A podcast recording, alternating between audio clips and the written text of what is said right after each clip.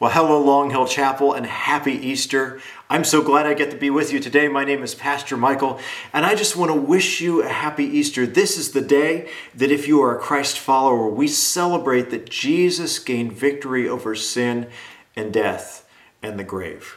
A few days ago, we remembered on Good Friday that Jesus was crucified, that he died for my sin and for your sin and for the sins of the whole world, but that that wasn't the end of the story, that on the third day he rose again.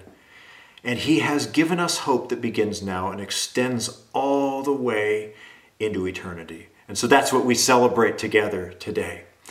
You know, about seven or eight years ago, I will never forget the run up to the birth of my first son, my older son, Christopher. And it was our first time being parents, and we did what any parent did. We tried to get as ready as we could. We tried to anticipate all the changes that would come into our lives uh, when a baby came into the house. And so we went and we toured the hospital and the maternity ward. Uh, we took the classes for labor and how to breathe and how I could help encourage my wife, Grace. And I took copious notes. You know, I actually still to this day, I have a note in my phone of all of the, the notes and the specifics and all of the things that I was going to do and how we were going to go about it and, and just all of the details and things that I could keep track of and write down. And if you're a parent, you're laughing right now because you know that the moment the baby actually comes into the world, even in the process leading up, all of those things go completely out the window. And it's this wild, chaotic, but really beautiful ride for so many of us. And here's where I'm going with this story is the reality of it was very different than anything I possibly could have expected. You know, I'd seen other people be parents. I'd grown up as a child.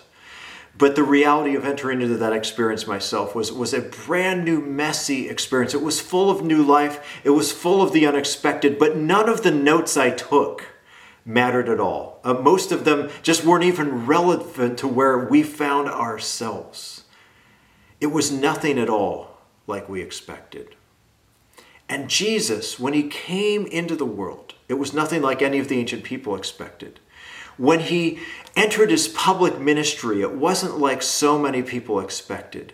But then, as he led up to the events that we celebrate this weekend his death, his crucifixion, his burial, and then his resurrection that was not like anyone expected either, because Jesus was not the king. He was not the one who anyone expected because he didn't come and rule and reign in the way that people expected him to. And you and I, we do the same thing. We, we project our own vision, our own version, our own expectations onto Jesus. And Jesus comes and he gives us something different than what we expected, different than what his original followers expected. But if we'll hold on through the story, we discover that it's actually something that's so much better.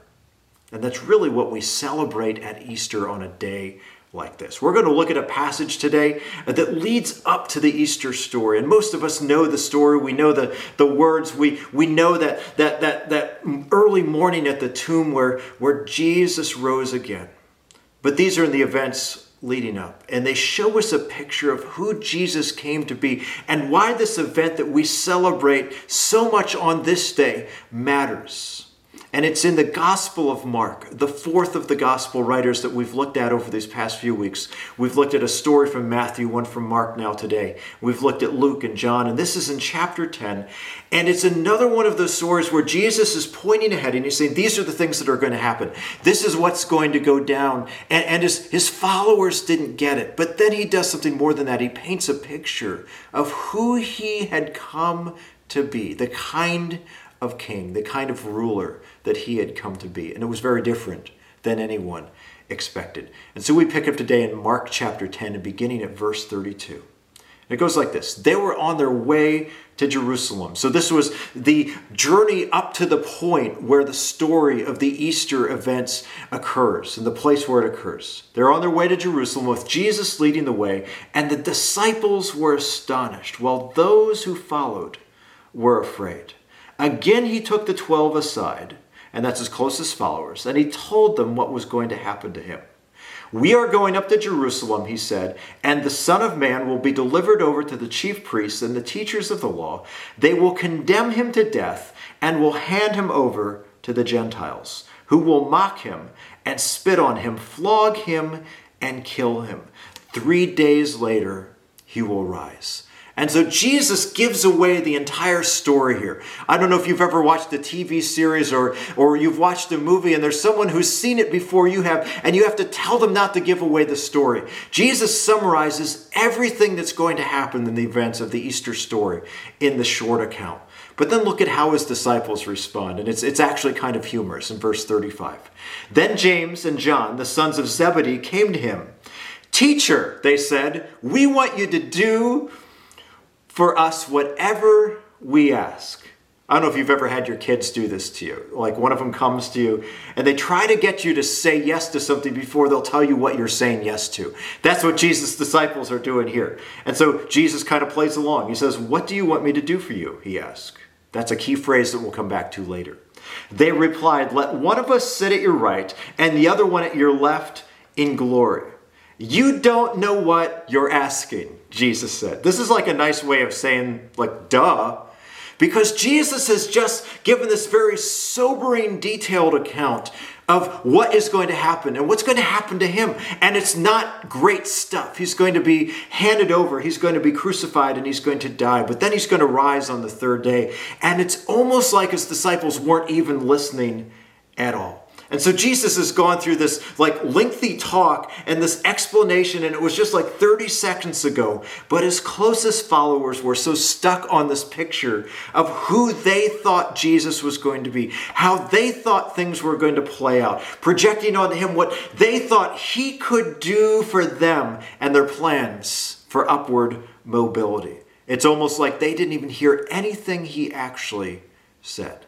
And we look at the story and we chuckle to ourselves and we say, you know, well, that's silly. Why weren't you guys listening? But in our own way, we do this too. We have a picture of who we've decided Jesus is and what we've decided he can do for us. Jesus goes on and he asks them a question. He says, Can you drink the cup I drink or be baptized with the baptism I'm baptized with? And they basically answer, Sure, whatever it takes, we'll do it. We can, they answered. And the story tells us later on that no, absolutely, they could not. Jesus said to them, You'll drink the cup I drink and be baptized with the baptism I'm baptized with. But to sit at my right or left is not for me to grant. Those places belong to those for whom they've been prepared. And he's saying, if you're going to actually follow me, you're going to have to do it my way. You're going to have to follow my path. You're actually going to have to follow in the path that I'm going to walk on. And it's not going to lead you to the places of prestige and power and position that you think it's going to. This isn't about the perks or the payoff. When the 10, and that's the other 10 disciples, had heard about this, they became indignant with James and John. Jesus called them together and said, You know that those who are regarded as rulers of the Gentiles lord it over them, and their high officials exercise authority over them. And he's saying, you know, this there's a way that you're used to people who have power acting. Whether they're kings, whether they're rulers, uh, they do a certain thing. When they get power, they, they use it to their own advantage. They use it to position themselves. They use it in the way uh, that your compatriots here, James and John, want to use it. But that's not my way. Verse 43, key words. He says, Not so with you. This is so important for us to understand that when we follow Jesus, it leads us on a specific path, and we cannot invoke Jesus for our power, for our prestige or for our positioning. It actually leads us somewhere else. And so he's not just speaking to his little group of 12 inner circle followers here. He's speaking to all of us. He's speaking to his followers then and now. We don't get to do it like other people do it. Not so with us. Then he goes on and he explains what that looks like. He says, instead, whoever wants to become great among you must be your servant and whoever wants to be first must be slave of all. For even the Son of Man did not come to be served, but to serve, and to give his life as a ransom for many. And so, in this brief sentence, we see a picture of the story that is going to play out before them, but the story that we celebrate today, which is the Easter story. They go to Jerusalem and things play out. Jesus enters the city and he enters on a donkey's colt and he fulfills a prophecy, and everybody's like, This is the guy, this is the moment, here's the one who's going to bring it back. This is our Messiah. But then that path leads them not to overthrow the halls of power, but to the temple, and then ultimately, throughout the week as the events progress, to Jesus' arrest to Jesus' crucifixion, his death, but then his resurrection. For some of you, for me, a picture is worth a thousand words. You know, I'm a visual learner, and I'm one of those people that if you just show me how to do something or you show me a picture of what it's supposed to look like, it's so much easier than explaining it to me.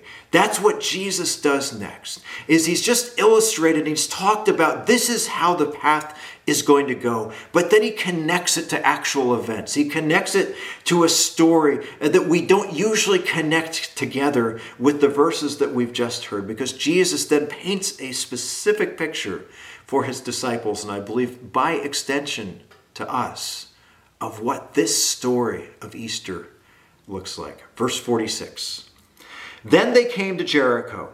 As Jesus and his disciples, together with a large crowd, were leaving the city, a blind man, Bartimaeus, which means son of Timaeus, was sitting by the roadside begging. When he heard that it was Jesus of Nazareth, he began to shout, Jesus, son of David, have mercy on me.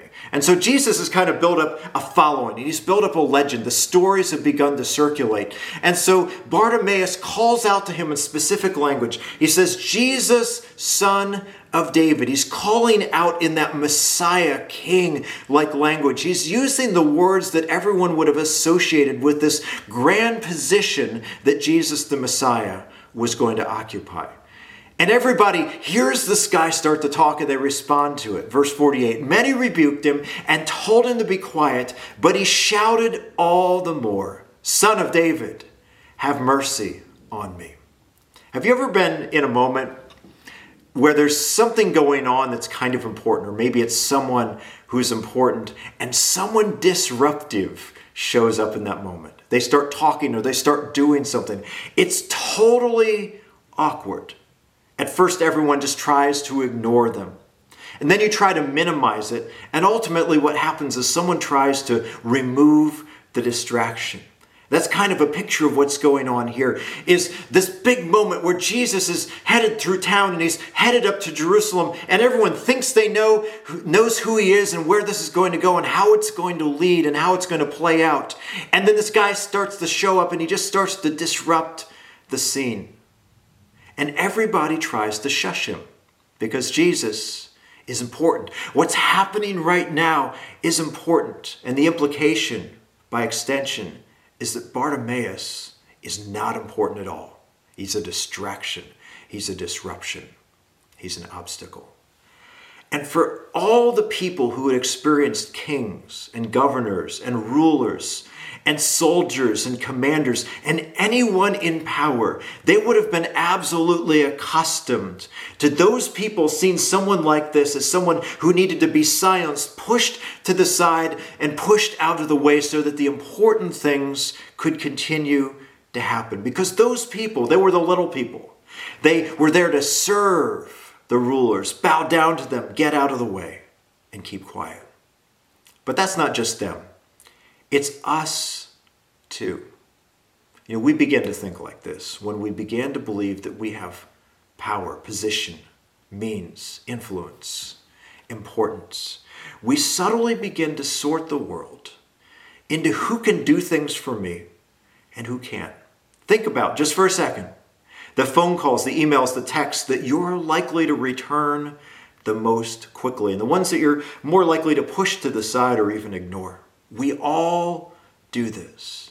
And the last thing we want when we're doing something that we think is important is for people like that and situations and circumstances like that to disrupt us, delay us, distract us, and keep us from doing those important things, from getting our agenda done.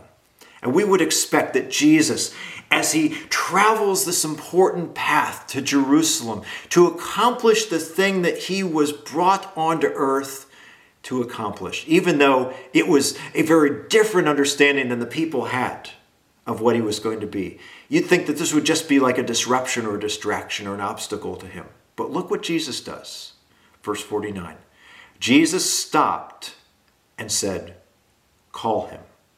You know, I can imagine the disciples, the people around Jesus. You know, but Jesus, we have a schedule to keep. Everybody's watching, everybody's waiting. You don't have time for this. We learn something here important about Jesus and about the way of Jesus. The things everyone else sees as an obstacle, Jesus sees as an opportunity. The things, and in this case, the people, everyone else would see as an obstacle, as a distraction, as a disruption, Jesus sees as an opportunity. He sees them differently. Where in your life is there something, is there someone that you feel like is an obstacle? It's a barrier to you getting done the things that you feel like, and maybe they are really important, but the things that are important and need to happen. It's someone or something that's messing up your schedule, messing with your plans. Here's a question for you What if Jesus sees that thing or that person differently than you do? What you and I do with obstacles is we try to overcome them, climb over them, overpower them, get past them. What if maybe you decided, like Jesus here, to embrace the disruption rather than to avoid it or to fight it. And so Jesus stops the crowd, he stops the parade, he stops this entourage that seems like it's headed on this path to destiny. And he pays attention to a blind beggar named Bartimaeus. So it goes on. So they called to the blind man, Cheer up, on your feet, he's calling you. Throwing his cloak aside, he jumped to his feet and came to Jesus. And Jesus asks him a question that sounds familiar to us if you've been paying attention to the scriptures we've been reading today. Jesus says, What do you want me to do for you? Jesus asked him. These are exactly the same words that James and John tried to pry out of Jesus at the very beginning of our scripture passage today the ones they tried to pry out of Jesus to empower and to elevate themselves. Here, it's different. Jesus takes the initiative. He stops the journey, he stops the entourage. He turns to the side to this man who has nothing to offer. He has no power. He has nothing that he can do for Jesus. And instead, Jesus asks him that question What do you want me to do for you? It's upside down. Instead of James and John, where it's, What can you do for me, Jesus, to elevate me? Instead, it's, What can I do for you? We see here that Jesus does something that you wouldn't expect kings or rulers or messiahs or even important teachers and rabbis, let alone the Savior of the world, to do for anybody. Jesus serves the servants. Jesus serves the ones who should be bowing down to him. Instead, he stops and he serves them. And so the blind man, Bartimaeus, answers the question. The blind man said, Rabbi, I want to see. Go, said Jesus, your faith has healed you. Immediately he received his sight and he followed Jesus along the road. And so, this little action that Jesus takes, this miracle that he performs, it transforms Bartimaeus from a beggar into a follower. It gives him his dignity and his purpose back. He's not trying to find his way around. He's not trying to beg. He's not trying to just survive and eke out an existence. It gives him back the thing that gives his life meaning and purpose and potential. And Bartimaeus uses those things, not for himself, but to follow Jesus. So this Easter, let's find our place in this story. This Easter, what do you want Jesus to do for you? Is there a place or situation in your life where you feel like Bartimaeus? You feel hopeless or you feel powerless? This Easter, even as we sing the songs, as we celebrate, Jesus stops and he looks you in the eye. There's nothing more important than this to him. And he says, What do you want me to do for you? What do you want me to do that will give you your purpose back? But the reason that he does that is not so that we can spend that on ourselves, not so that we can follow our own way, but so that we can follow Jesus. And in following Jesus, we can also do that for others, just like Bartimaeus then followed Jesus along the road. But there's also an extension, and this is really where the Easter story comes home to us. Because, yes, we celebrate the risen Savior. We celebrate the one who had victory over sin and death and the grave and gives us hope. But we're not just here to throw a party for ourselves. We are here to celebrate that by being the ambassadors of it for others. So, the second question is this What can you do for someone else like Jesus? Would do it? Where is there someone or a situation in your life that you could respond in the same way that Jesus did here, knowing that you have the power of the Spirit of God? If you're a Jesus follower in your life, you have the same power as the Apostle Paul wrote in Romans chapter 8 that raised Jesus from the dead. It's alive and it's active in you. And it's not just there so that you can go to heaven at the end of your life, it's not just there so that you can feel self assured about your destiny. It's there for something greater than that. And it's that you would go into the world and you would embody those same things in the lives of other people. Someone or something that may look like an obstacle someone who can't do anything for you who actually seems like it seems like a distraction on the path of important things that need to happen in your life someone who has nothing to offer no power or even any dignity but someone that you could in the name of Jesus restore those things to it's turning an obstacle into an opportunity look at what Jesus says in verse 43 again. And when he talks about this is how we do it, this is how his disciples do it, but it's also how we do it. He says, Not so with you, meaning you don't do it the way the rest of the world does around you. You don't use the people and the power and the position and the potential and the opportunity for your own gain. Instead, whoever wants to become great among you must become your servant. And whoever wants to, must be first must be the slave of all. They must make themselves the last. For even the Son of Man did not come to be served, but to serve, and to give his life as a ransom for many. That's the message, and that's the hope of Easter. Jesus gave his life for us. He defeated sin and death and the grave, and today we celebrate that. Jesus, for you and I, he turned the ultimate obstacle sin, our separation from God, our inability to do anything about that, our powerlessness in a very cosmic way, similar to Bartimaeus, the blind beggar by the side of the road. Jesus turned that into the ultimate opportunity. He forgave our sin. He defeated the power of sin and death and the grave. He healed the separation that existed between God and us and restored the relationship. But now, that gives us purpose to live in a new way. Because the best way to celebrate that on a day like this is not just to come to church online and sing the songs and then go to lunch and eat ham. It's to live the Easter reality every single day, not just this day. Because of the removal of that ultimate obstacle in our lives, the obstacles that are in our lives, the people, the relationships, and the things that seem like they're obstacles can become opportunities if we'll look at them with the eyes of Jesus and live out that Easter reality in the lives of others. Here's what this really boils down to Jesus gave his life for us so that we can give our lives to others. Jesus did the thing we could not do. He healed our debt of sin and brokenness and separation from God. He restored that by his work on the cross. But now it doesn't get us off the hook. It means that we still follow in the way of Jesus and we give our lives away to others.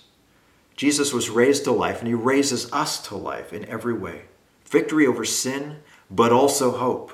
And a hope that's not just for us, but for those around us as well. To live as Jesus lived, as the scripture says clearly, like we read today, is to serve in the way that he served and to serve the people that he served as well. Where in your life is someone or something that looks like an obstacle that Jesus might want to use as an opportunity? And that's the real message of Easter. Let's pray together. Jesus, we thank you that you came, that you died for our sins on the cross, that you paid the debt that we could not pay. We were powerless. We were like the beggar at the side of the road, but on an exponentially greater level. And you came and did the thing that we could not do. You forgave our sin if we'll trust in you, if we'll invite you as our Savior and our Lord. And for maybe a couple of us listening, this is an opportunity to do that for the very first time. To say, Jesus, I recognize that I am a sinner, that I've fallen short, and that my sin separates me from God. It breaks the relationship, but you came to make that relationship whole and to make it right. And so I receive your free gift of salvation today on this day, Easter 2022 that my life might take on a different meaning, that I'd begin again and I can live in this upside down way that I've seen you do. But I don't just receive that gift for myself. I receive that gift so that I can live in such a way that you're seen in the lives of others. And so, for all of us today, would you show us in our lives where there's someone or something that we see as an obstacle that you want to turn into an opportunity by your power? And you want to use us. You want to work through us. You want us to be your hands and feet. You want us to serve just like you served. You didn't come to take the power and the position and the prestige and the opportunity for yourself, but you came to use it on behalf of others, to pour yourself out in small ways and in large ways. Would the Easter reality we celebrate not just be the songs we sing and the thing we remember, the events of this day, where you rose again from the grave, but would we rise up with resurrection power in our lives? Would we live differently? Would we pour ourselves out knowing that you have poured yourself out for us? And so there's nothing we can lose, but we stand the chance to gain everything. Would you show us what this looks like in our life? And would we live this Easter reality every single day from here on for the rest of the year? We thank you for what you've done. We thank you for what you're doing. We thank you by your grace for what you will do in our lives and through us into the lives of others. And we give you the glory for that and pray all these things in Jesus' name. Amen. Hey, I want to thank you for being here with us today. Happy Easter. Christ is risen, and he has given you and I hope that begins right now. So go live in that hope and have a great week, and we'll see you soon.